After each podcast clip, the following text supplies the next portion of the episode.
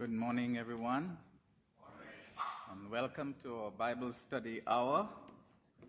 I've been asked to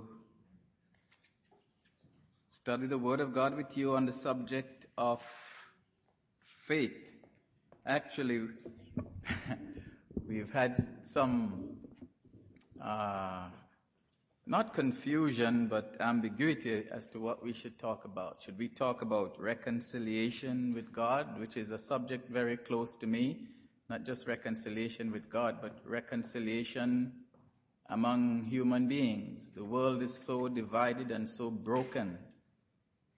The message, one of the most crucial messages of Scripture for our time is the message of brotherhood and solidarity with all human beings of every nation, kindred, tongue, and people.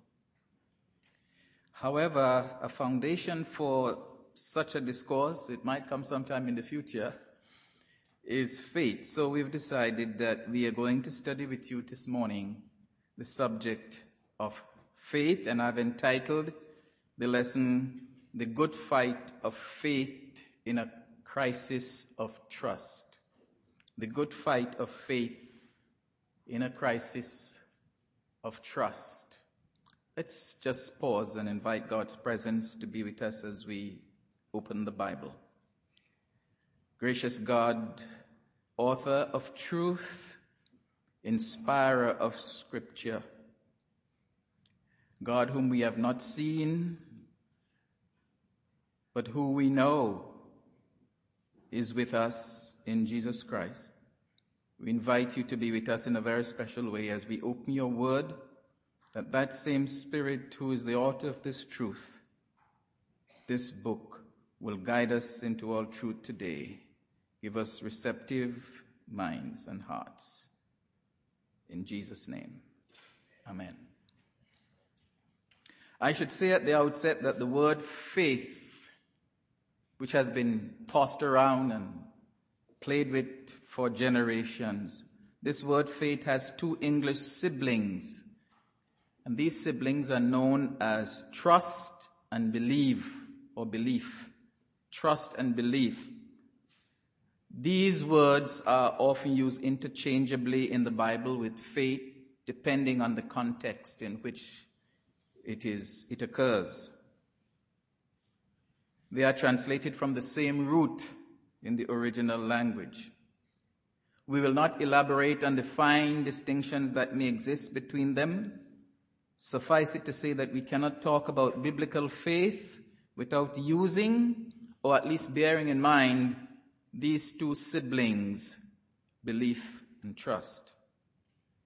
I begin by asking the question, and um, unfortunately, we will not have a lot of time for interaction. I, I, am a teacher, and I like to interact with students, but uh, the demands of time may not allow us to have a great deal of interaction. I can't see you very well there. The lights are blazing at me, but I am sure you are there.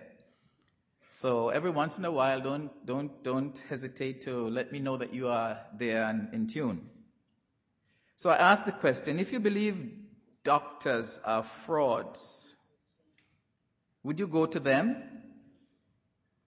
Would you follow their instructions and take the medicine they prescribe if you have no basis whatever for trusting them? I know what your answer would be. Using the same line of reasoning, do you think it would do any ultimate good for you, for God, or for the universe, if God would go ahead and save everyone, including rebels who do not trust Him? Would that be a good thing for God, for you, or for the whole universe? How long would there be peace in the valley if you were to do that? It is obviously very important to be able to trust and obey trust other human beings if we are to enjoy living together with them in the same neighborhood or the same community. We may live in neighborhoods, but we don't enjoy it, we hate it we don't communicate, and that's not a good way to live. But if we want to enjoy living in the same neighborhood with other human beings, in the same community, there must be mutual trust and faith.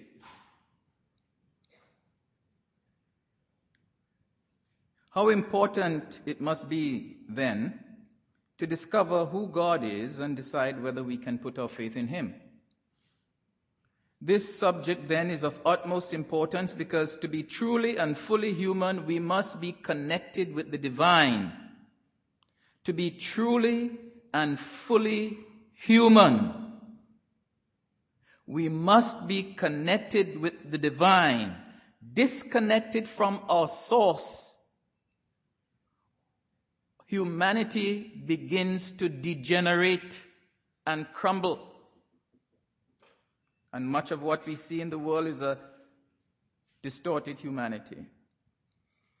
And faith is the only means by which we can be so connected with God, with the divine. Faith is the only mechanism there is by which we can be connected with God. Therefore, faith is central.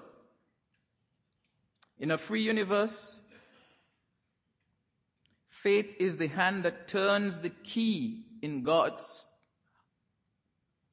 in God's house to the door into God's house.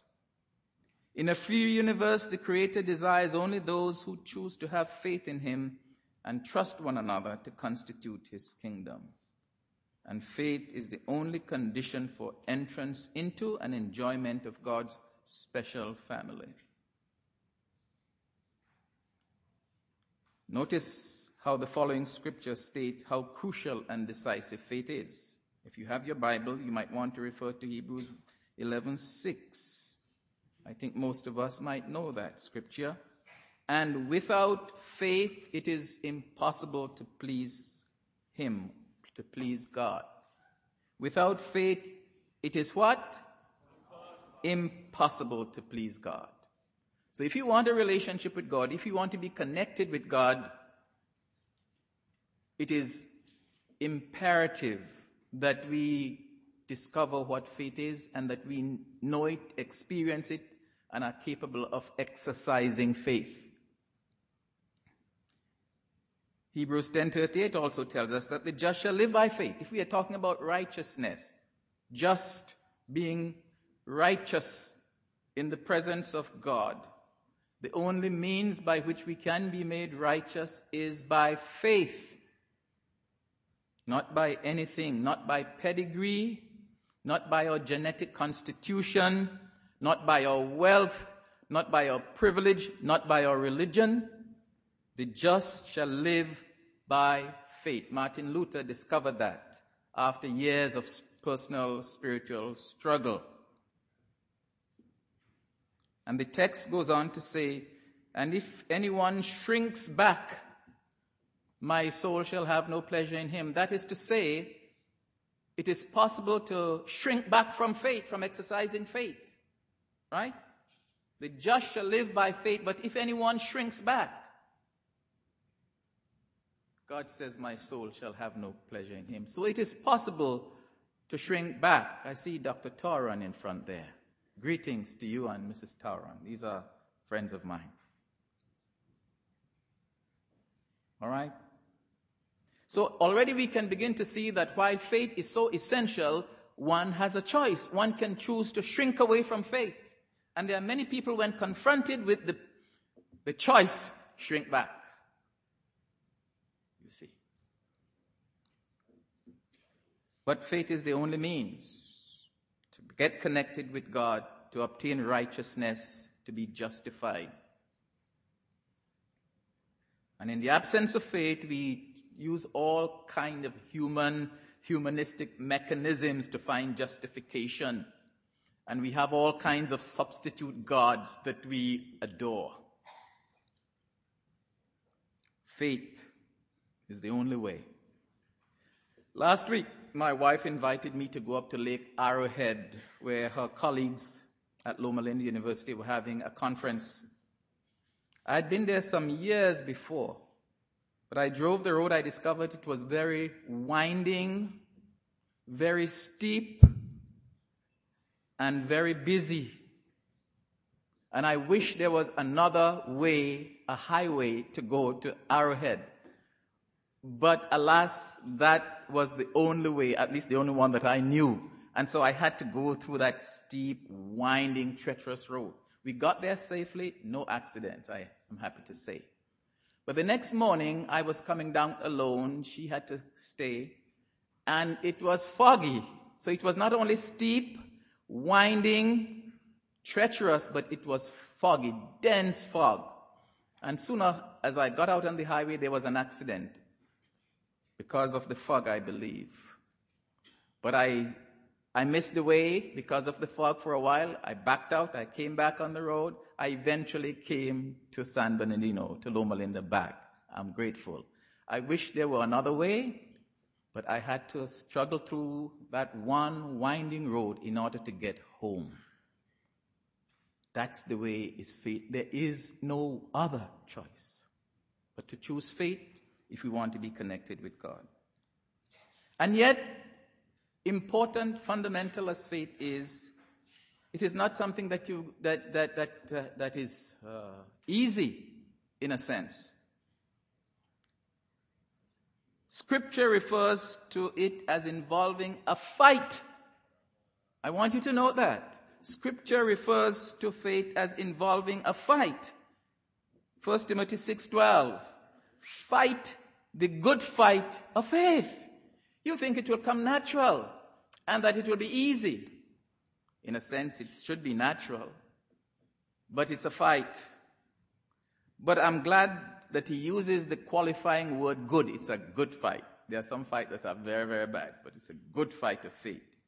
It is a fight because there are powerful forces on this planet that are determined to obliterate this quality of faith from the earth.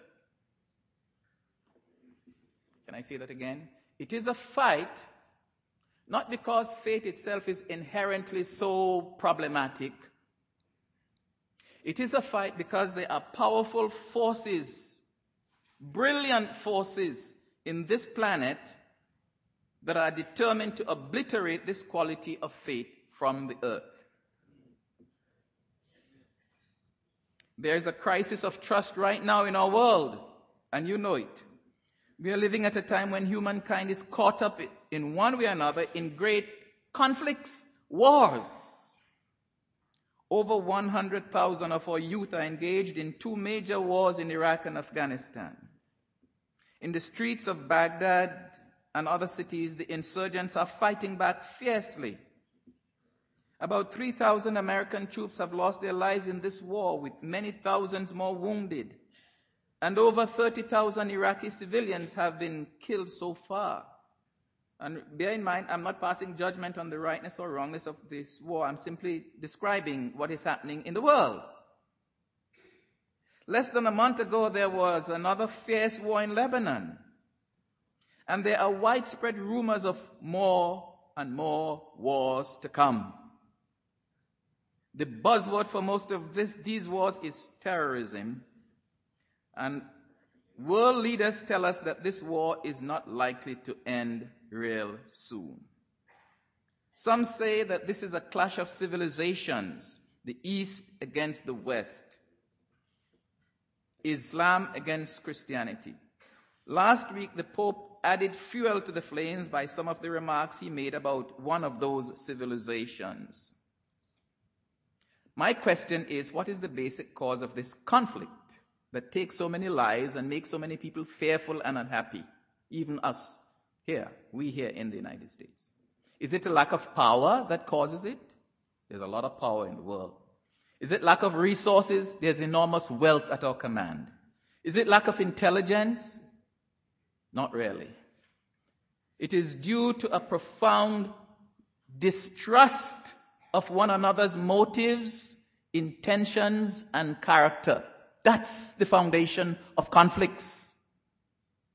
If we all trusted one another, and if we all were trustworthy and kept faith with one another, there will be no conflict. the lack of faith in one another, the profound doubts and deep distrust among huge sections of humankind can only breed conflicts and violence.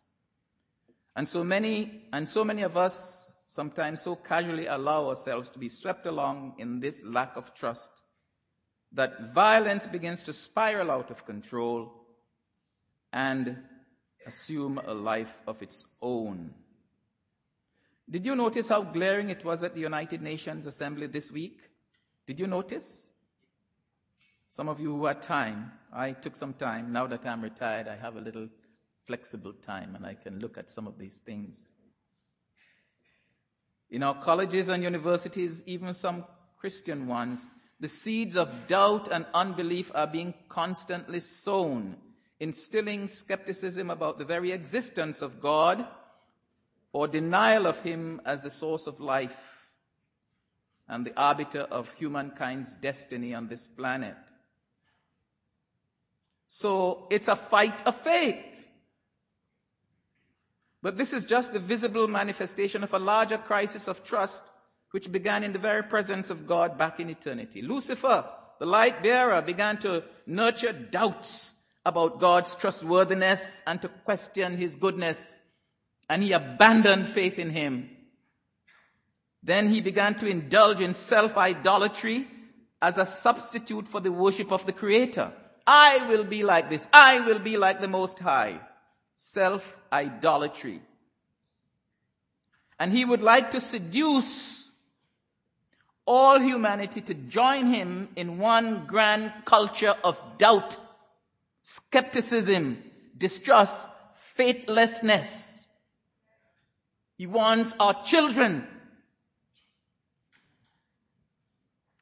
As I said, there are powerful forces at work in our planet. Some seen, some unseen, that are determined to obliterate faith from the earth. Faith in God and trust in our fellow men and fellow women. Unfortunately, it appears that they will ha- achieve a great deal of success. I'm sad to say. I'm sorry to say it appears that they will achieve a great deal of success. Notice how Jesus, in describing conditions just before he returns, asked the question in Luke 18:8. When the Son of Man comes, will he find faith on the earth? It's a rhetorical question, but you know what the answer is. The obvious answer to that question is yes, but little. He is saying, yes, there will be faith, but there will be little. Multitudes would scoff at the idea of faith in God, saying, Where now is the promise of his coming? For ever since the fathers fell asleep, all things continue as they were from the beginning. 2 Peter 3 4. That's why believers are referred to as the little flock. Fear not, little flock. And so you might ask the question, are we then fighting a losing battle? The fight of faith. By no means. Read Hebrews 11 when you have time and see for yourself the great cloud of witnesses throughout history that surround us, people of faith. Read it again and again and again. And read the history of the world since then. Records of towering personalities of faith who stood up against skepticism and doubt and worship the one true God. We are fighting the fight of faith, but we are not fighting a losing battle. The world, the flesh, and the devil. Over these counterfeits and impostors that are substituted for God, the people of God are sure that they have a victory. And according to 1 John 5 4, and this is the victory that overcometh the world. What? Even our faith.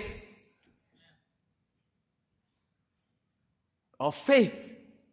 Not our human resources, not our power, not our wealth, not even our intelligence, although I believe faith involves intelligence, certain measure of intelligence. It is our faith that overcomes the world. If we do not have it, then we will be at the mercy of the world and all the counterfeits and delusions that are there. The flesh, which is constantly impelling and propelling and degrading us. And the devil, who is like a roaring lion, going about seeking whom he may devour. We will be at the mercy of those powerful forces unless we are equipped with the shield of faith.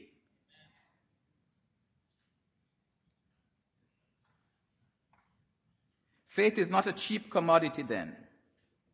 You do not find it in 99 cent stores. It is costly, so costly that no one can ever buy it. It is received as a gift and must be treasured and protected if it is to be retained. It is true God has given us to everyone a measure of faith, the capacity for belief and trust.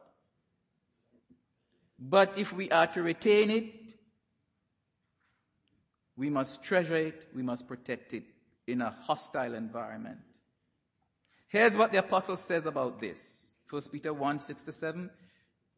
You may have to suffer various trials, the purpose of which is that your faith, which is more precious than refined gold, may prove genuine and result in glory and honor. He says faith is precious than refined gold. You do not get it in 99 cent stores.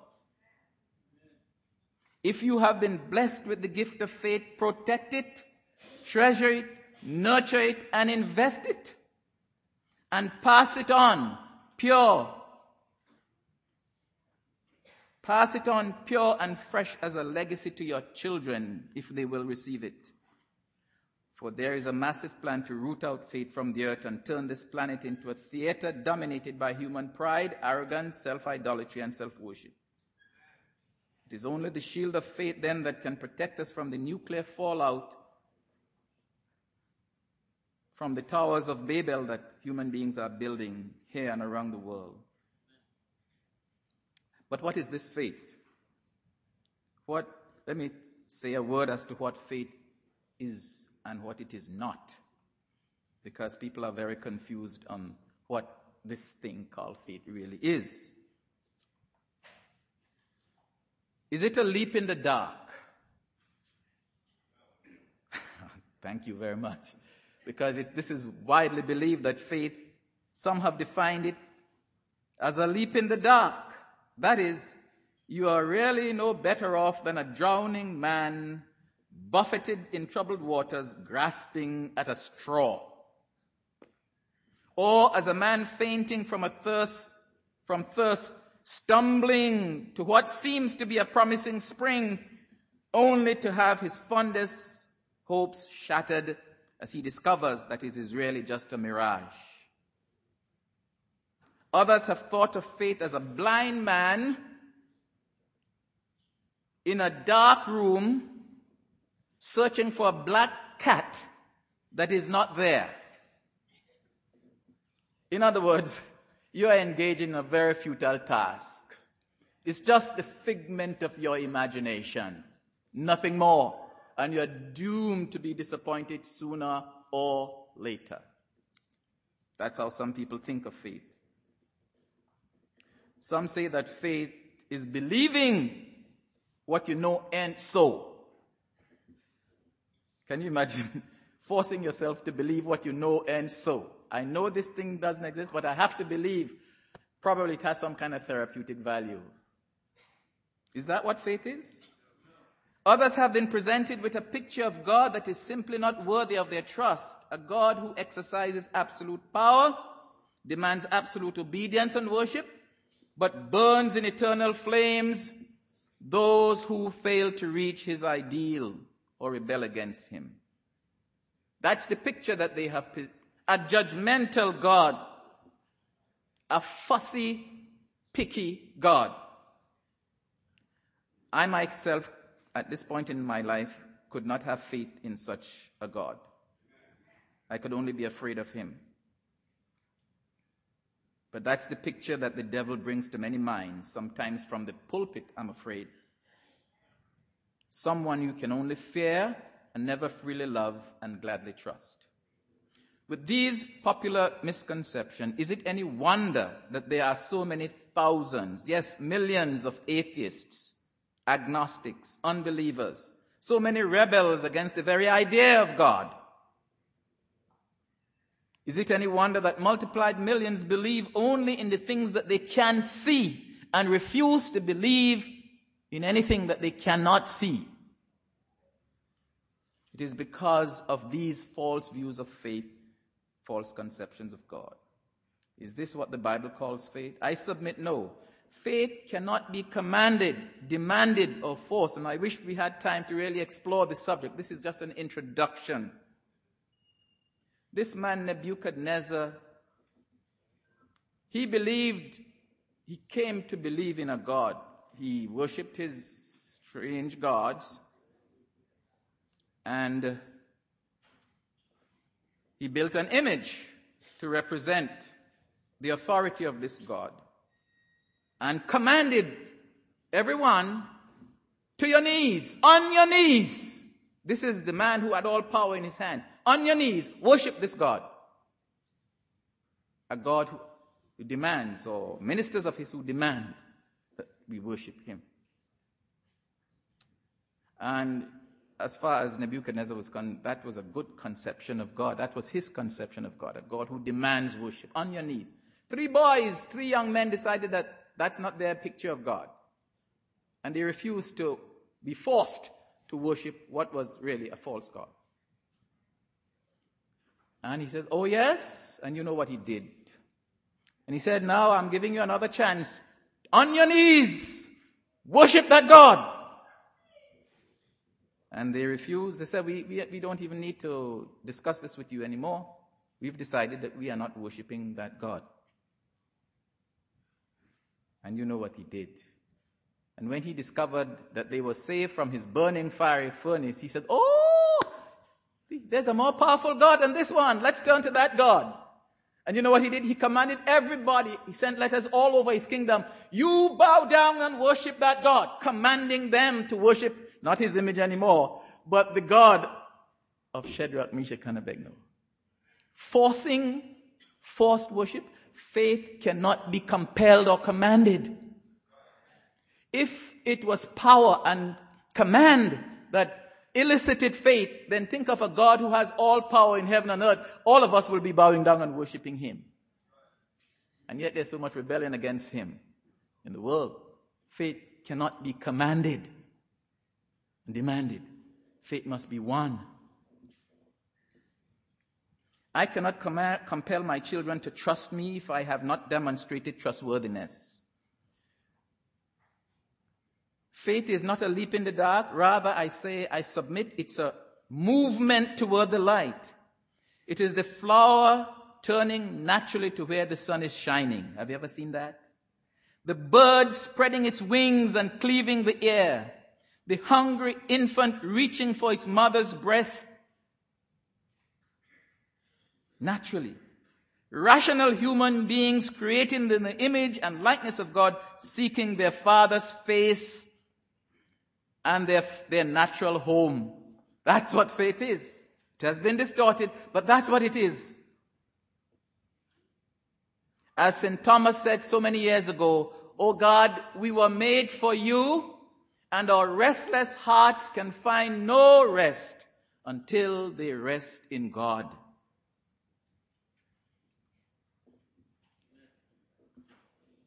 But although to everyone has been given this capacity to faith, as I say, a measure of faith, faith is also a choice. So then, what is this biblical definition of faith? And you know the passage in Hebrews 1. Faith is the substance of things hoped for, the evidence of things not seen. That's the simple King James Version. Another good news version renders it to have faith is to be sure of the things we hope for, to be certain of the things we cannot see. How can you be sure of things that you hope for? How can you be so sure of things that you have never seen? Another version, faith is confident assurance concerning what we hope for and conviction about things that we cannot see. If that is indeed so, I must ask the question, where does one get such confidence? right? Thank you. That's very important. How does one come to this conviction and certainty about things one cannot see? We're in a scientific age. You've gotta see, do experiments. Huh? Empirical data is important to establish the reliability of any finding. You gotta see it. You gotta do it again, again, and again and again. So, so that is the $64 question. How does one come to this conviction and certainty about things we cannot see? And I submit that it is the strength of the evidence that persuades us and gives us this conviction. An honest examination of the evidence and discovery of their strength that gives us the conviction about things that we cannot see. Therefore, our task is to look for the evidence.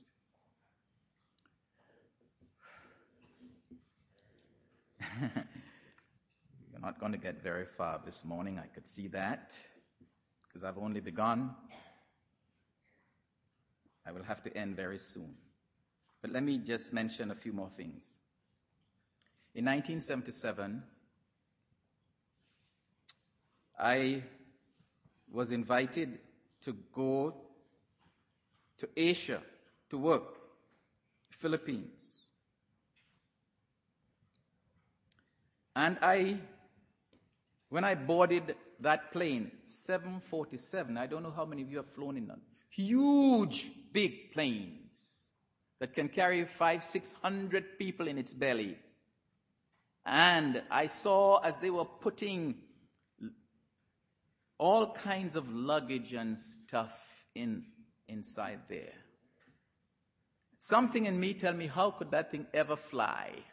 How could it ever get up there and stay up there for nearly 20 hours and land softly and gently?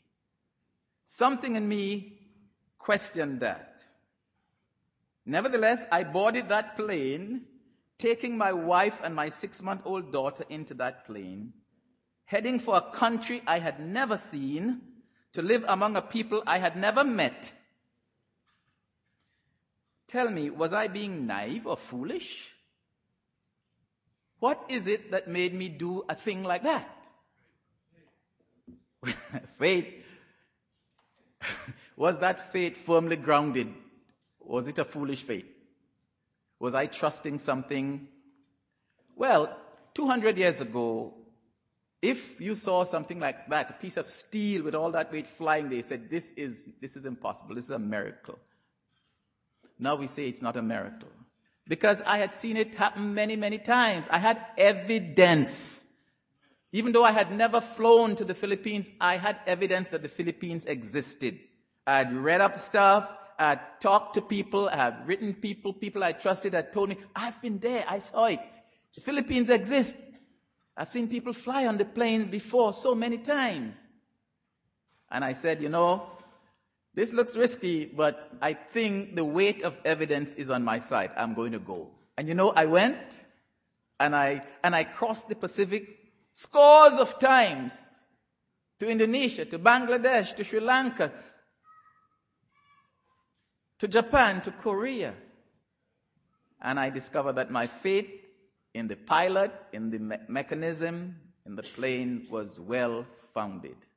Only once I was scared that I was going to crash. But I didn't. The evidence was compelling that I had seen over many years, and that made me step out. The real genius of the Christian message, folks, is that God does not ask us to believe in Him and trust Him so completely without providing us with adequate evidence on which to rest our faith. He does not ask us to take a leap in the dark. Thank God.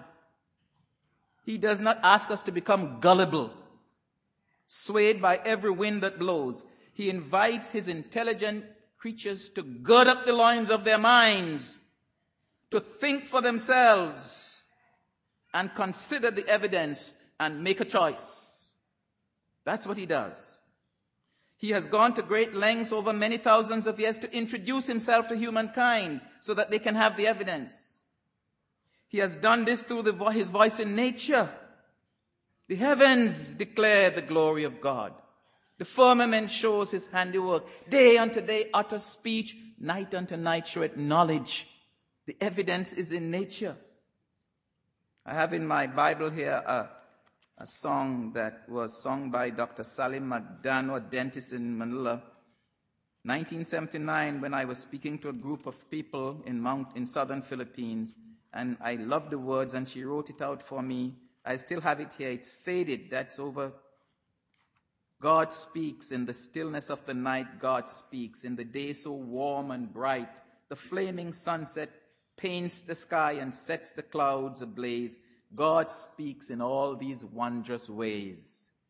God speaks in the mountains and the plains, He speaks. In the scent of autumn rains, in mighty rivers rushing in the haste to reach the sea, God speaks in you and me. Yes, nature testifies. That's important evidence, but that's not the whole of the evidence. The greatest revelation of God the world has ever seen is in the way he revealed himself in flesh. That is the great evidence, greatest evidence for faith. That God who no one has seen, whose voice no one has heard, who no one has touched, became God visible, God audible, God tangible in Jesus Christ.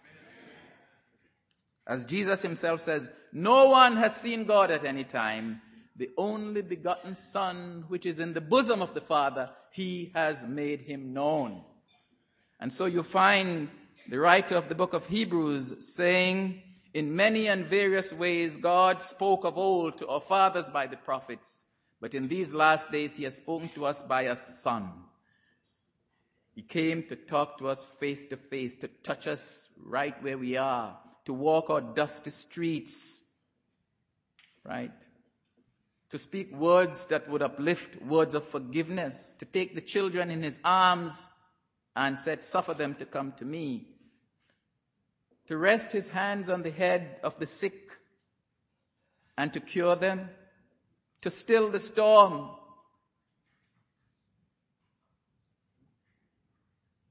When people were hungry, he said, give them something to eat, even when others were saying, send them away. And you read the story of Jesus, and you see the evidence compelling. If this is God, then is he worthy of our trust? Can we have faith in him? One day, and I must close now.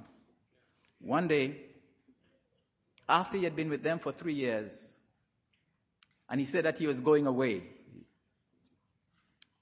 Jesus, well, one of his disciples, Philip, said, You know, what you're saying is very wonderful.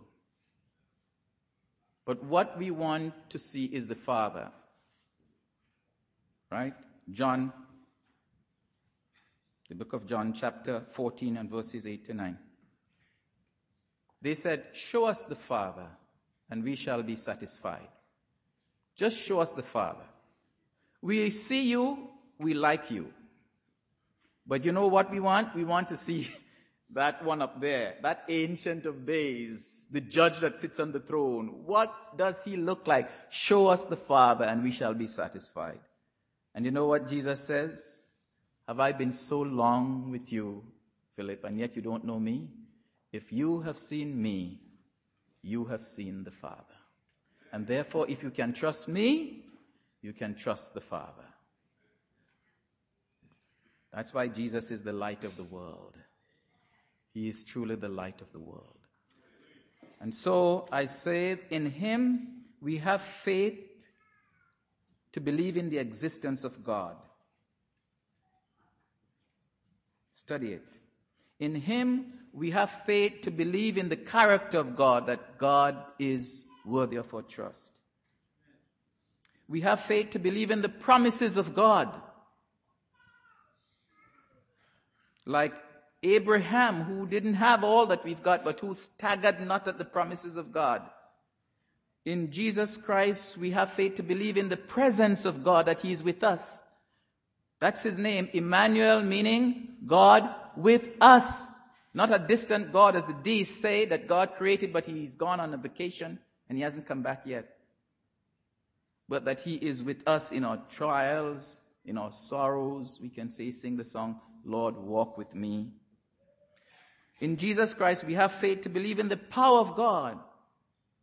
His death and his glorious resurrection, he demonstrated that he mastered even death itself. So, I say to you, my brothers and sisters, that there is a crisis of trust. But we must fight the good fight of faith in this time of trust in this time of distrust, in this crisis. There was a, a young man named Paco who lived in Spain with his father. Paco.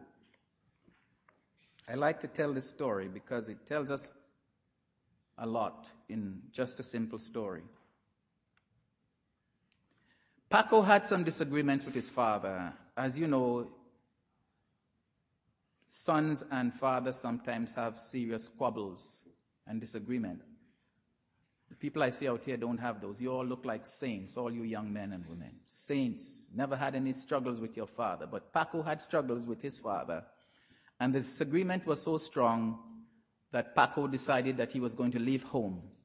And he packed up and left in a huff and went from the rural area where they were to live in Madrid.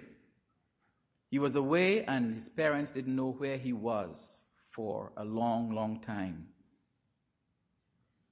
Years. But the father began to feel so bad about it and felt that he was partially responsible for his son choosing to run away from home. And he wanted him to come back. But he didn't know where to find him. He decided that he will put an ad in the major newspaper in Madrid, El Liberal, and he would put it there for several days. And the, the notice, the ad he would put would be, read like this. Paco, in bold letters, Paco, come home. All is forgiven.